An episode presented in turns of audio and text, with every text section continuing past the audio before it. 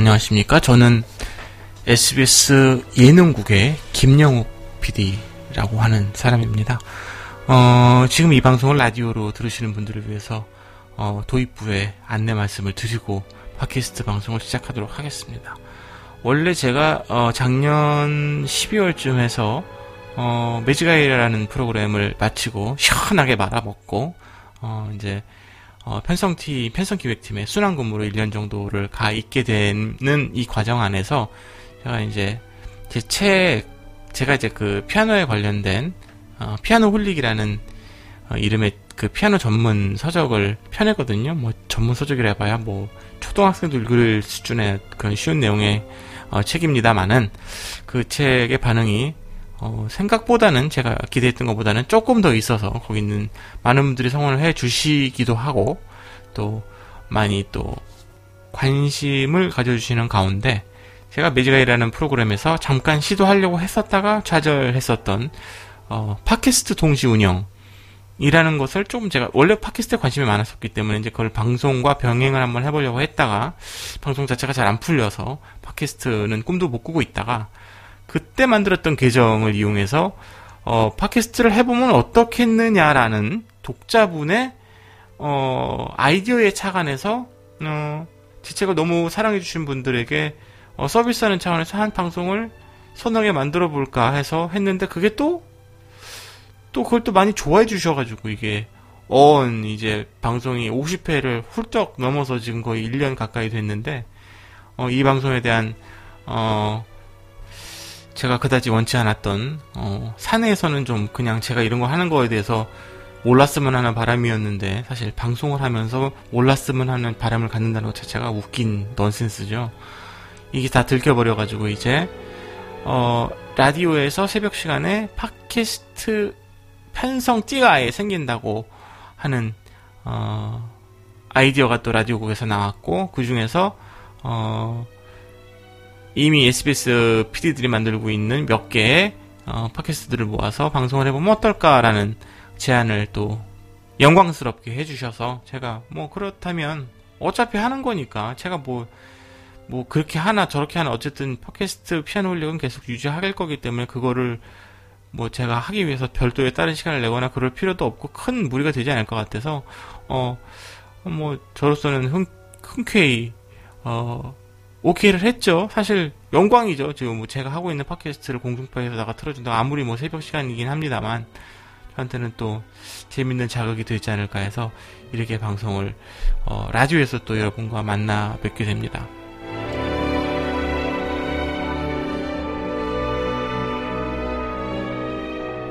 기본적으로는 제가 이미 방송했었던 그 회차들 중에서 어 아마 그 반응이 좋거나 이제 방송을 듣고 나서 건져갈 게 많았던 그런 방송들을 어, 중심적으로 해서 어, 틀어드릴 것이고요. 그 방송들을 하기 전에 이렇게 짧게 짧게 앞에 이거는 무슨 방송입니다 하고 제가 소개를 해드리는 어떤 인트로덕션은 매회 어, 제가 녹음을 해서 방송을 해드리도록 하겠습니다. 그렇지 않으면 이게 제가 회차별로 쭉 어, 방송을 그대로 재방송하듯이 틀 것이 아니기 때문에 중구난방으로 치는 느낌이 있어서 아마 정신이 없으실 수도 있기 때문에 제가 오늘 방송은 뭐고 이거는 몇 월 며칠 날 하는 방송 이었었습니다. 그거 이렇게 지금 라디오로 나가는 겁니다. 하는 그런 announcement는 항상 해드리는 것을 어, 이 라디오 방송의 기본 골자로 하도록 하겠습니다. 자, 원래 그 오늘 방송은 도메니코 스카를라티라는 바로크 작곡가의 소나타를 한 20곡 정도를 제가 연주를 하면서 바로크 소나타, 피아노 건방 소나타를 어, 소개시켜 드리려고 했었는데 그랬었는데 어저께 너무 큰 일이 벌어져 버려서요. 그죠? 우리나라 그 클래식 음악계라고 넓힐 것도 없이 피아노 음악계에서 어, 단군 이래 가장 큰 이벤트가 벌어졌죠. 조성진 군이 쇼팽 콩쿠르에서 1등을 먹어버리는 바람에 도미니코 스카랄레티 방송은 이미 다 만들어놨거든요. 그거는 한 주 미루고 일단은 조성진 특집을 어, 만들어서 방송을 해드리는 것으로 제가 마음을 결정을 해서 오늘 방송은 조성진 씨의 어, 그 연주와 그 다음에 쇼팽 콩쿠르가 도대체 뭐길래 그렇게 권위가 있는 콩쿠르고 왜 거기서 1등하면 이렇게 난리 법석이 나고 뉴스에 나고 김연아가 금메달 딴 거랑 똑같다고 난리를 치는지에 대한 이야기를 하는 방송으로 어, 라디오 팟캐스트 어, 피아노 홀릭 1회를 어, 만들어 보고자 합니다. 기본적으로 제 팟캐스트에서는 가능한 한 제가 다 직접 연주를 해서 방송을 하고 있습니다. 하지만 어, 오늘 방송은 당연히 조성진 씨의 연주로 꾸며지겠죠. 어, 그래도 제 방송의 아이덴티티를 보여드리기 위해서 쇼팽 연주를 한 곡을 제가 해드리고 어, 팟캐스트 방송을 들려드리도록 하겠습니다. 제가 개인적으로 제일 좋아하는 쇼팽의 즉흥곡 3번 그렇게 많이 연주하는 곡은 아닙니다만 저는 이 곡에 제일 가장 애착이 많거든요. 나중에 제가 쇼팽 특집 하면서 제가 왜이 곡을 좋아하게 됐는지도 소개가 될 것입니다. 쇼팽 즉흥곡 3번 G 플랫 메이저 연주해 드리면서 오늘 방송 시작해 보도록 하겠습니다.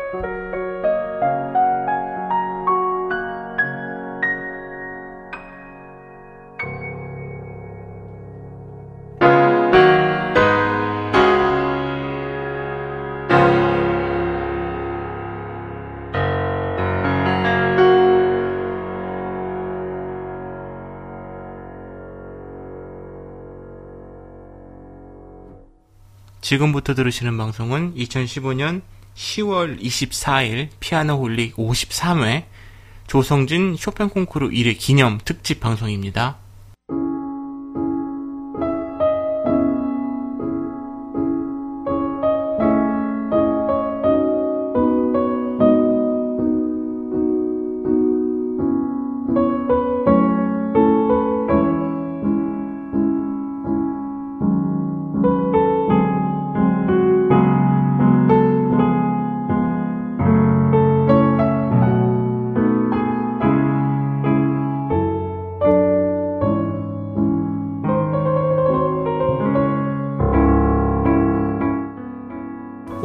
방송은 원래 그 소나타에 대한 얘기를 다 끝내고 이제 바로 그 소나타부터 하나씩 이제 짚고 올라가기 위해서 이제 도메니코 스카를라티 편을 방송해 드리기로 했었죠.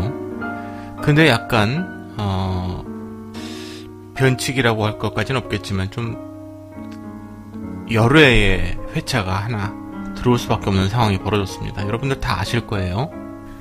그 검색어 인터넷 검색어 1위에 어제 그제 계속 조성진이라는 이름이 상위권에 올라와 있었습니다. 21살의 어, 서울 출신의 젊은 친구가 그 최고의 권위를 자랑하는 쇼팽 콩쿠르에서 어, 당당하게 1위를 했죠.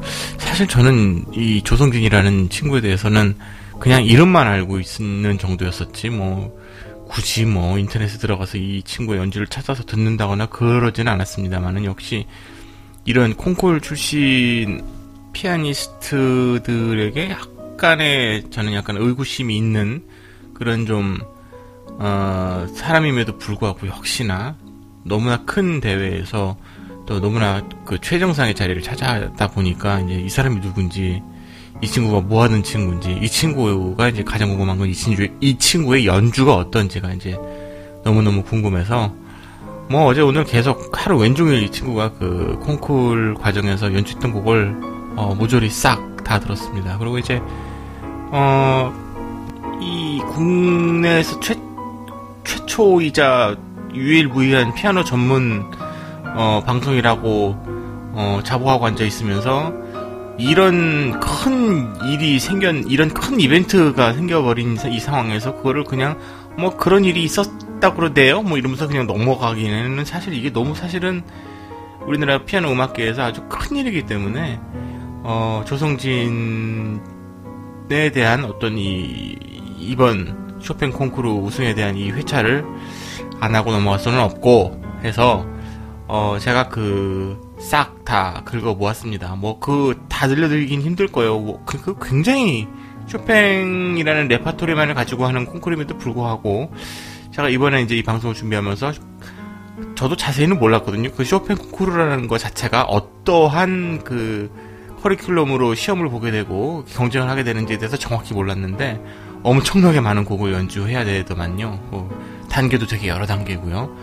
이제 이렇게 저렇게 막 돌아다니면서 그 실황 음원들을 다 긁어 모았습니다. 그래서 그 지금 가장 우리나라 피아노 음악사 중에서 가장 큰 경사라고 할 수 있는 이 상황을 어, 여러분들과 함께 한번 직접 목격을 시켜드려야 되는 것이 어, 제 임무이자 의무가 아닐까라는 어?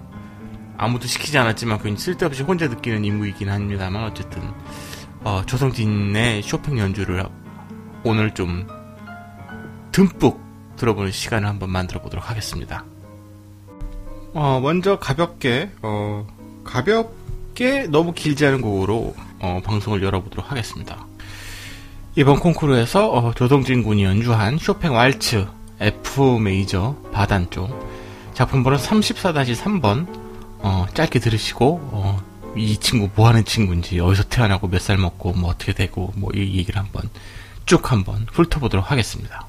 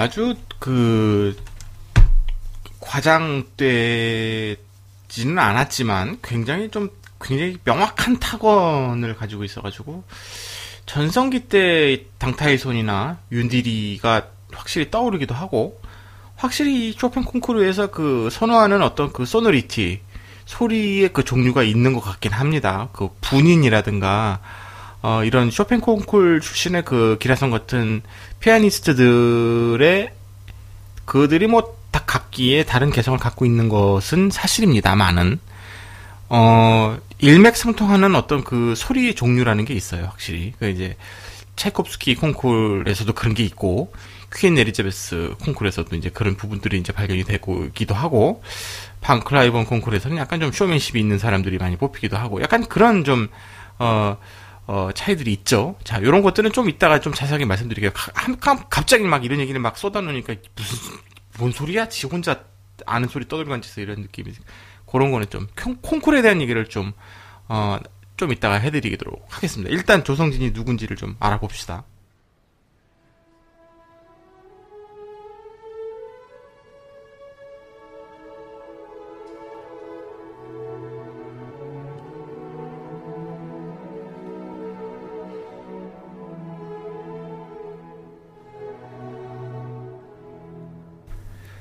어, 이 친구는 1994년생이고요. 5월 28일 서울 특별시가 본적이네요.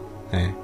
6살 때부터 피아노를 시작을 해서 어, 피아노하고 바이올린을 처음에 이제 같이 배우다가 어, 이미 그 11살이 되던 그 2005년에 금호 영재 콘서트를 통해서 어, 데뷔를 했다고 합니다. 이 금호 그룹의 그 회장님 되시는 분이 굉장히 클래식 애호가라서 이분이 손여름 씨도 키워내고 이제 후원을 해서 그 저기 그 동네 어디죠? 삼청동이죠. 거기 삼청동에 가면 금호 갤러리 있죠. 거기 가 보면 토요일마다 그 갤러리에서 그, 그, 5천 원인가? 굉장히 그 저렴한 가격에 항상 매 주말에 공연이 열리는 그런 갤러리 콘서트도 열고 아주 그 아주 그 2015년 현재에도 존재하는 어떤 그 정말 옛날 스타일의 노블레스 오블리제를 하고 있는 분이 이분이 아닌가라는 생각이 듭니다. 뭐 집에 베젠더포 피아노도 있고 뭐 그랬다는 얘기를 손여름 씨한테 들은 적이 있는데 어쨌든 이 친구 역시 금호영재 콘서트라고 해서 이제 그쪽 후원을 통해 가지고 이제 어 여러 가지 예술적인 경험이라든지 어 좋은 오케스트라와 협연을 해본다든지 이런 이제 좋은 어, 기회들을 많이 부여받았었나 봐요. 그러고는 2008년에 국제 청소년 쇼팽 콩쿠르에서 이미 최연소 우승을 했네요. 했고 2009년에는 하마마스 국제 피아노 콩쿠르에서 또 최연소 우승을 하고 그러면서 이미 그때 이제 국제적으로 주목을 받기 시작하면서 어 2011년 차이콥스키 콩쿠르에서 3위 그리고 이제 그 지난해에서는 제 14회 아르투르 루빈스타인 국제 콩쿠르에서 3위로 입상을 했다라고 해서 지금 그 유튜브로 들어가 보시면 그 조성진이라고 그 검색을 치시면 이 루빈스타인 콩쿨 화면들도 많이 준비가 돼 있더라고요.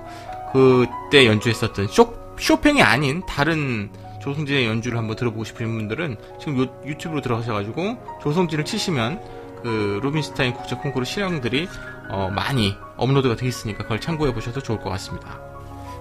방금 전에 말씀드렸던 그, 이, 이 친구 성장 배경에도 그, 한국 예술, 한예종의 그 영재교육원과 금호 아시아나 문화재단의 그 영재 콘스, 그 콘스트 시리즈, 이것들이 굉장히 도움이 많이 됐다는 거를 보면, 이 대기업들이 맨날 그 뭐 프로야구나 그 프로농구 스포츠의 그 협, 어떤 그 저것만을 후원을 하는 어떤 그런 것도 뭐 그걸 나쁘다고 볼 수는 없습니다만은 좀 이런 쪽으로도 좀 많이 좀 그런 기금들이 조성이 돼서 어, 이 문화예술에 좀 더 많은 발전이나 이 저변화들이 일어났으면 좋겠다라는 생각이 이런 순간에 또 어, 확연하게 드러나네요. 이 큰 결실을 맺은 거 아니겠습니까?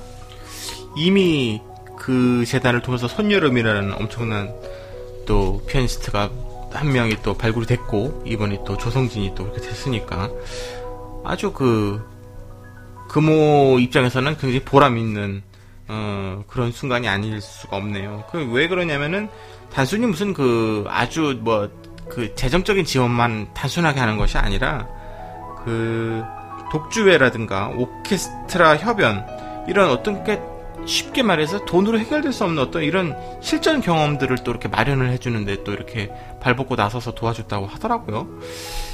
그래서 이제 그 아주 그 각별하게 고마움을 그 전달하는 그 손여름 씨의 인터뷰를 제가 본 기억이 있어서 어, 어, 금호문화재단을 한번 짚고 넘어가 봤습니다. 기사 검색을 해보니까 이 친구가 이제 올해 쇼팽 코쿠르에 이제 임하는 자세가 거의 1년 동안 뭐 핸드폰도 없애고 거의 쇼팽만 거의가 아니라 거의 쇼팽 곡만 1년 내내 연습을 했다고 해서 어떤 그 프로로서의 근성도 또 확연하게 드러나는 그런 모습을 제가 발견했는데 조성진이 연주하는 어, 짧은 곡을 하나 듣고 어, 그러면 쇼팽 콩쿠르가 뭐길래 무슨 권위가 1위고 뭐 어, 그런가에 대해서 어, 한번 간단하게 말씀을 드려보겠습니다. 이번 콩쿠르에서 조성진 씨가 연주한 쇼팽 전주곡 마지막 곡이죠. 24번 D 마이너를 들어보시겠습니다. 이거 뭐, 뭐, 손 대보신 분 아시겠지만, 약간 성격이 그 쇼팽의 혁명 에튜디어랑 약간 비스무리하죠. 왼손이 되게 바쁘고, 왼손이 거의, 왼손의 엄지와 검지가 찢어질 것 같을 정도로 이렇게 좀, 이 왼손이 피곤한 곡인데, 굉장히 격정적이고, 이 내용만 놓고 봤을 때는, 오히려 그 혁명보다 더 격렬한 감정을 아주 직선적으로 표현한 곡이죠. 조성진 씨의 젊은 연주로 들어보시겠습니다.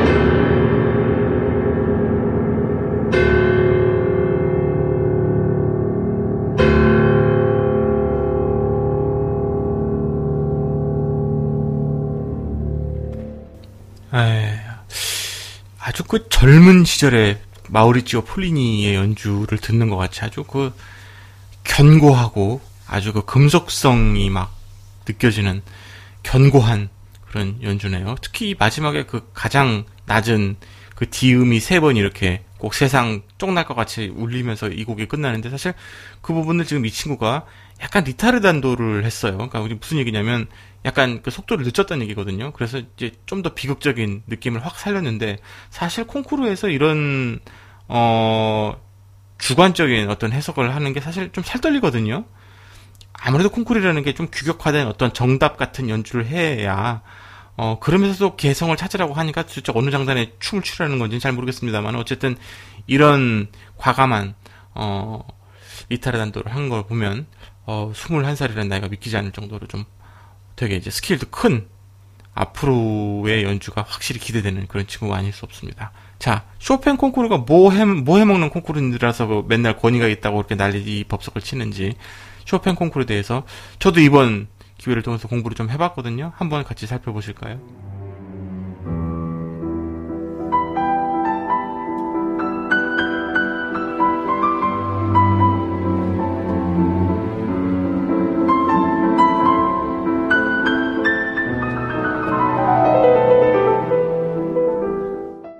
쇼팽 콩쿠르는 세계에서 지금 가장 피아노 콩쿠르 중에서는 가장 권위 있고 어, 전통 있는 콩쿠르로 인정을 받고 있습니다. 왜 그러냐? 지금으로부터 약 70년 전에 그 문화적인 전통을 이어받아서 그 폴란드 본토에서 쇼팽의 제자였었던 알렉산드르 마칼로프스키라는 사람의 제자인 또 폴란드의 뛰어난 피아니스트이자 작곡가 교수인 예르지 즈라플레프 이름도 되게 어렵네요. 폴란드어라서 확실히 예르지 즈라플레프라는 사람에 의해서 어, 이 쇼팽 콩쿠르이 처음 창설됐다고 합니다. 그래서 1회 콩쿠르는 1927년 와 진짜 오래됐네요. 1927년에 1회가 열렸다고 하고 2회하고 3회가 이제 32년이랑 37년에서 이제 5년 간격으로 열렸다고 합니다. 그러다가 이제 전쟁이 터지잖아요 유럽에서. 그래서 이제 세계 대전 때문에 한동안 이게 이제 못 열렸죠. 무슨 콩쿠르입니까? 다 도시가 박살 났는데. 그 영화 피아니스트 보시면 아시겠지만. 그래서 이제 다시 이제 전쟁이 끝나고 1949년에 사회 대회가 이제 다시 열리기 시작했고 이제 5회 대회부터는 6년 뒤인 1955년에 개최되었었는데 이때부터 다시 5년마다 한 번씩 개최되고 있습니다. 그래서 지금 2000년에 14회 콩쿠르가 개최됐고 어, 지금 15회 콩쿠르가 열려서 조성진 씨가 1등을 한 겁니다. 참가 자격은 17살에서 어, 30살까지의 피아니스트라고 합니다. 워낙에 그 지, 지원자들이 많기 때문에 국가별 또 지역별 예산을 또 거쳐가지고 이제 한 따까리 이제 그 걸러내고 나서 이제 이번 기사 쓰다 보니까 150 몇 명이든가 해서 어 1차 예선에 한 2배수 정도를 뽑는 것 같아요. 무슨 얘기냐면 이제 예선에서 1차 예선에서 80명 정도를 뽑거든요. 예선에서는 쇼팽 에튀드 연습곡 어, 한 곡에서 두 곡 정도를 연주를 해서 이제 그 각국의 지역 예선과 어, 비공개 예비 심사를 거쳐서 이제 거기서 이제 80명 정도를 뽑아내고 그리고 1차 본선에 들어가면 어, 연습곡이나 발라드, 스케르초, 녹턴, 왈츠, 환상곡 등 어, 지정곡이 있고 또 선택곡이 있고 해서 1차 본선이 있고 그 1차 본선에서 한 30명에서 어, 40명에서 또 반이 떨어져 나가고요. 2차 본선이 들어가면 이제 마주르카하고 폴로네이즈하고 소나타 해서 거기서 또 이제 10명에서 12명 정도를 선발한 다음에 결선에 들어가면 어, 무조건 피아노 협주곡 1번에서 2번 중에서 선택을 해서 어, 연주를 해야 됩니다. 결선이 피아노 쇼팽 콩, 음, 콘체르토를 연주를 하는 건데 오늘 어떤 기사를 보니까 무식하게 조성진이 피아노 협주곡 11번을 연주했다 이렇게 이런 그런 기사가 났더라고요. 진짜 정말 좀 창피합니다. 기사를 쓰면서 그런 거 쇼팽은 협, 피아노 협주곡을 두 개밖에 안 썼는데 어떻게 11번이 나올 수가 있는지 뭐 그 모를 수도 있지만 참 오타라고 하기에는 참 창피한 오타 그런 기사는 좀 볼 때는 참 창피함을 느낍니다. 네 쓸데없는 저기 쓸데없는 소리 집어치우고 계속 말씀드리면 자 심사위원은 한 20명 정도로 이루어져 있고요. 그 화면을 보니까 그 14회 우승자였던 윤디리 모습이 보이더라고요. 예. 채점은 30점 만점으로 돼가지고 1점에서 5점 사이는 탈락이고 그 다음은 수미한가예요. 그래서 이제 6점에서 10점까지 가, 11점에서 15점까지는 양, 16에서 20점까지는 우, 21점에서 25점까지는 수, 아 그리고 26점에서 30점까지 최우수가 있네요. 이런 식으로 해서 어 최우, 수, 미, 양, 가, 집에 가 이렇게 어, 이 몇 단계? 그럼 수, 미, 양, 가가 이렇게 7단계, 7단계의 채점법으로, 어, 채점을 하게 돼 있네요. 1등을 먹으면, 어, US 달러로 2만 5천 불을 받게 돼 있고, 폴란드 대통령상을 수상하는 게 이제 그게 금메달이고 2등이 이제 국무총리상으로 이제 은메달을 받고 3등은 문화부 장관상으로 동메달, 4등은 외교통상부 장관상 해서 어, 어, 그때부터 이제 그 돈이 조금씩 내려가죠. 5등이 교육인적자원부 장관 수상을 받고 6등이 마조비아 아, 주지사 수상. 자, 마조비아 저때 제가 저번에 그 마주르카 특집하면서 알려드렸으니까 그 방송 들으신 분들은 이제 딱 아, 이제 알아들으시겠 알아들으실 수 있을 거예요. 마조비아 아 마주르카가 나온 데가 마조비아였었지 하면서 아, 아는 척 할 수 있죠. 네, 그 방송을 들으시면 어, 무슨 얘기인지 이제 방송에 들기 시작하실 겁니다. 어, 남은 이제 그 final 진출자한테도 각각 이제 그 이렇게 6등 안으로 못 들어도 어, 최종까지 올라가면은 2,000불씩은 2,000불씩은 준다고 하네요. 특이한 점이 뭐가 있냐면은 다른 콩쿠르하고는 다르게 그 베스트 폴로네이즈 상이라고 해서 또 5,000불짜리 상이 하나가 있고 그 다음에 베스트 마주르카 상이 하나 있고 베스트 콘체르토 상 해서 이 분야별로 또 어, 상을 따로따로 줍니다. 이번에 그 조성진 군도 어, 1등도 먹었지만 그 베스트 폴로네이즈 상도 받았죠. 그래서 이제 5천 불을 더 벌었죠. 네. 지금 뭐 그 돈이 중요하겠습니까? 여기서 받는 그 상금은 사실은 어, 앞으로 이 친구가 성공하게 되면 벌게 될 어떤 그 부의 새발의 피, 빙산의 일각이 되겠죠. 돈이 중요한 게 아니죠, 지금 이 콩쿨이. 그리고 이제 특이한 게 뭐냐면은 final까지 못 가더라도 2차 본선까지 간 어, 친구들한테는 또 쇼팽 콩쿨에 참가했었다라는 증서를 또 이렇게 준다고 합니다. 그리고 이제 모든 수상자들은 수상 결과를 어, 따질 수가 없게 딱 막아놨고 특별 특별상 같은 거 지금 말씀드린 폴로네이즈 마주르카 콘체르토상은 뭐 아주 마음에 들면 주고 뭐 그, 이것까지 줄건 줄만한 사람은 없었다면 안 줄 수도 있어요. 어 그렇게 됐다고 그런 약간 융통성 있게 그 운영되는 상이네요. 그리고 이제 그 콩콜 당시 녹음된 연주는 어, 쇼팽 협회가 마음대로 이제 그 음원 수익 사업으로 어, 사용할 수 있게 그렇게 지정이 되어 있습니다. 쇼팽 콩쿠르의 가장 큰 특징은 모든 곡이 쇼팽 곡으로 그 진행이 되는 콩쿠르라는 점이 아주 특이할 사항이죠. 사실은 차이콥스키 콩쿠르도 굉장히 권위가 있는 콩쿠르입니다만은 그게 이제 피아노 부분에 있어서 어, 차이콥스키 곡만 연주하는 게 불가능하죠. 그게 왜 그러냐면 우리가 다 알고 있는 그 게나 소나 다 알고 있는 그 피아노 협주곡 그거를 제외하고는 사실 그것만 썼느냐 피아노 곡을 그렇지는 않습니다. 제가 나중에 차이콥스키 소품 특집을 한번 따로 해드릴게요. 제가 많이 연주를 했거든요 소품들을. 근데 다 그야말로 소품 위주예요. 소품 위주고 뭐 이렇게 콩쿠르에서 이렇게 그 어떤 실력을 가늠해 볼 만한 변별력을 가질 만한 어떤 그런 난이도가 높은 곡도 별로 없고 소나타도 뭐 딸랑 하나 썼고 그리고 별로 없어요. 그러니까 뭐 지정곡에서 베토벤도 나왔다가 바하도 나왔다가 뭐, 뭐 이것저것이 막 나오지만 이 쇼팽 콩쿠르는 그럴 필요가 없죠. 쇼팽은 거의 뭐 태어나서 죽을 때까지 첼로 소나타 몇 개 쓴 거 빼고는 그리고 가곡을 뭐 한 개인가 두 개 쓴 거 그거 빼고는 모조리 싸그리 다 피아노 곡이기 때문에 사실은 피아노만 놓고 봤을 때 콩쿠르를 나, 어, 놓고 봤을 때 가장 권위가 있는 아, 콩쿠르는 어, 쇼팽 콩쿠르이 아닐 수가 없습니다. 지금 들으신 것 같이 이 모든 예선들을 다 통과하기 위해서는 이 많은 곡들을 다 연주해야 되기 때문에 어, 실제적으로 쇼팽의 곡들을 거의 전부 다 장르별로 섭렵하지 않으면 사실은 이 콩쿠르에 그 참여할 수가 없는 어, 지경에 이를 것임이 분명하고요. 그리고 제가 오늘 그 조성진 씨의 연주를 이제 모아서 여러분들한테 들려드리려고 이번 2015년 콩쿠르에 참여했었던 곡만 찾아봐도 무지막지하게 많이 연주를 했더라고요. 그래서 왜 이렇게 저도 이제 이, 이 콩쿠르의 그 과정을 잘 모르니까 아니 이렇게 많이 쳐야 되는 거야 봤더니 거의 한 달 동안 콩쿠르 하더만요. 그러면서 막 그 쇼팽 전주곡 24곡을 막 다 연주했어요. 그 전곡을.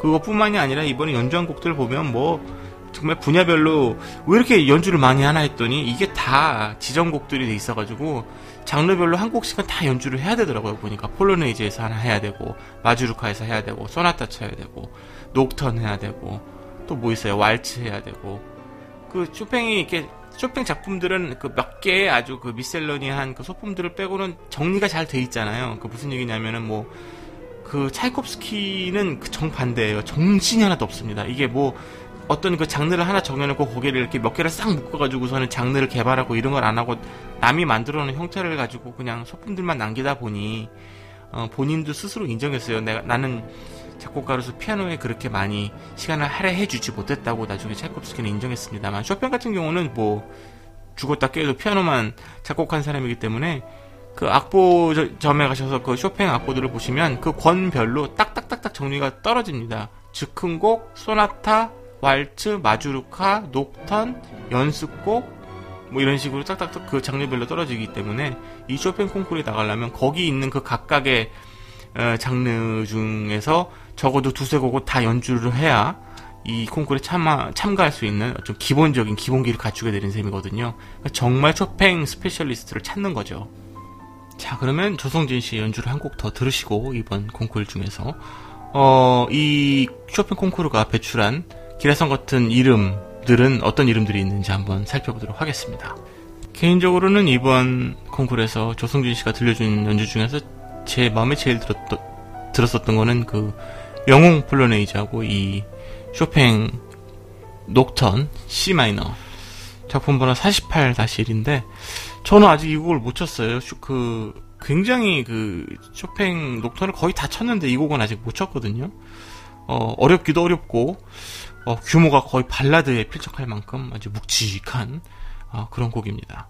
예전에 피아노 릭 청취자분이 한번 녹음을 해서 보내줬었던 기억이 나기도 하는 그런 곡이네요. 오늘은 조성진 씨의 연주 실황으로 들어보시겠습니다.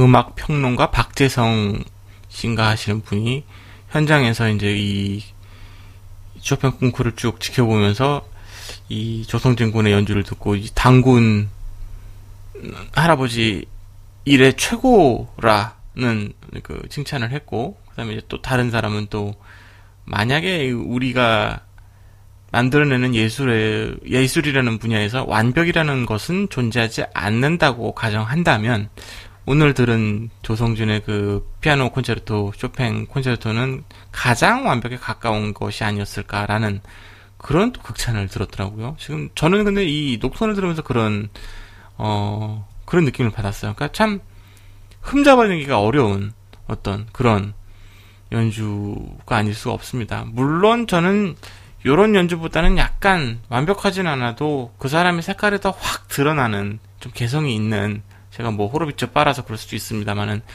그런 연주가 더 기다려지기는 합니다만은 뭐 그런 거를 가지고 트집을 잡기에는 너무나 총점이 높은 확실히 콩쿠르에서 1등을 할 수 있는 그런 연주가 아니었나 그런 생각이 듭니다. 여러분들이 어, 이름만 들어도 피아노 음악을 좀 좋아하시는 분들이라면은 이름만 들으셔도 어, 오, 그 사람이 거기 출신이야 하실 사람들의 이름이 많이 있네요. 6회 1960년에 폴리니가 마우리죠 폴리니 여러분들 많이 좋아하시죠? 이태리 사람이죠. 이 사람이 여기서 1등을 했고 바로 그 다음 7회 1965년에 아르게리가 아, 1등을 했네요. 여기 출신이네요. 그 다음에 8회가 게리 골슨, 1970년에 게리 골슨이 이제 미국에서 나타나가지고 1등을 먹었고, 75년에 지머만, 크리스찬 지머만이 이제 폴란드 사람이죠. 1등을 먹었고, 10회가 당타이손, 어, 베트남 사람이죠. 이 사람이 1등을 먹었고, 그 다음에 11회가 이제 분인이고, 그 다음에 이제 그 12회인가? 이때가 아마 12, 12회가 아니라 13회죠. 13회 때가 임동혁 그, 그 임동민 형제가 3등을 하고 1등은 없었고 뭐 이랬었던 기억이 나고 그 다음에 이제 14회가 윤디리 중국 사람이 이제 탔고 15회 드디어 한국 사람 이름이 조성진 해서 어, 올랐습니다.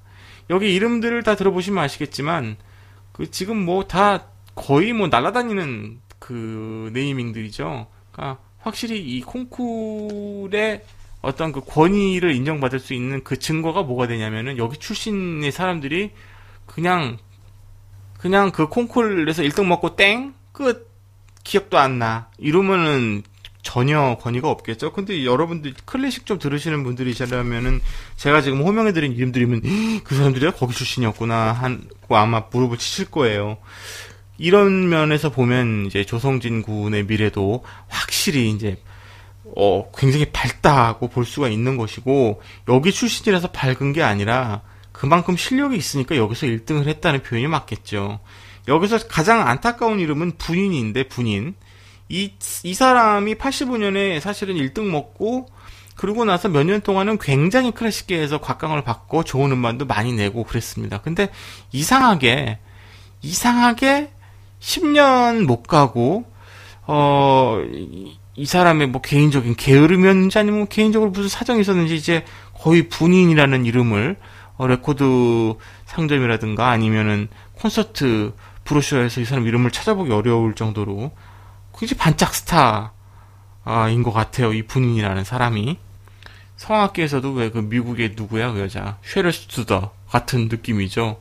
한동안은 그냥 뭐 거기 뭐야 레코드 상점에 가면 그 여자 그 CD만 쫙 앞에 나와 있었는데 어느 날 갑자기 그냥 싹 없어져 버렸죠. 오프라 하노이라는 그 여자 첼리스트도 기억하실지 모르겠는데 그 아줌마 되게 이쁘고 옷도 화려하게 입고 그랬는데 사실 오늘날 그 앨범을 찾아보기 어렵죠. 그래서 사실 이 그 참 안타깝습니다. 이게 연주자라는 게 이게 굉장히 이 나이와 연륜이 쌓아가면서 더욱더 좋은 연주가 나올 수 있는 그런 장르임에도 불구하고 이 콩쿨 출신들이 그런 식으로 사라져가는 모습들을 보면은 참 아쉬운데 그나마 이 쇼핑 콩쿨은 어 그런 어떤 그 일회적인 어떤 그, 그 화제성으로 끝나지 않고 좋은 연주자로 이렇게 남는 어떤 그런 콩쿨이라서 더욱더 이번에 조성진 씨 1등이 의미가 있지 않나 그런 생각을 해봅니다.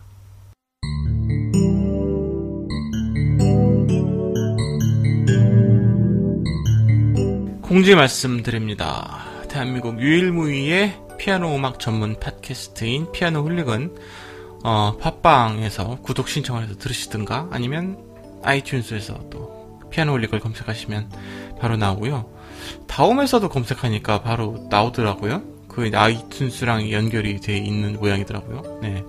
그리고 이제 이게 SBS FM에서도 새벽 시간에 방송이 되는 걸로 결정이 돼서 아마 지금 이 방송이 이 방송을 지금 라디오로 듣고 계신 분들도 어, 있을 것이라고 봅니다. 하지만 지금 녹음을 하고 있는 지금 이 시간에는 이게 편성 시간이 무슨 요일인지 결정이 안 났기 때문에 지금 공지에서 이게 무슨 요일 날 들으시면 됩니다라고 말씀을 못 드리겠네요.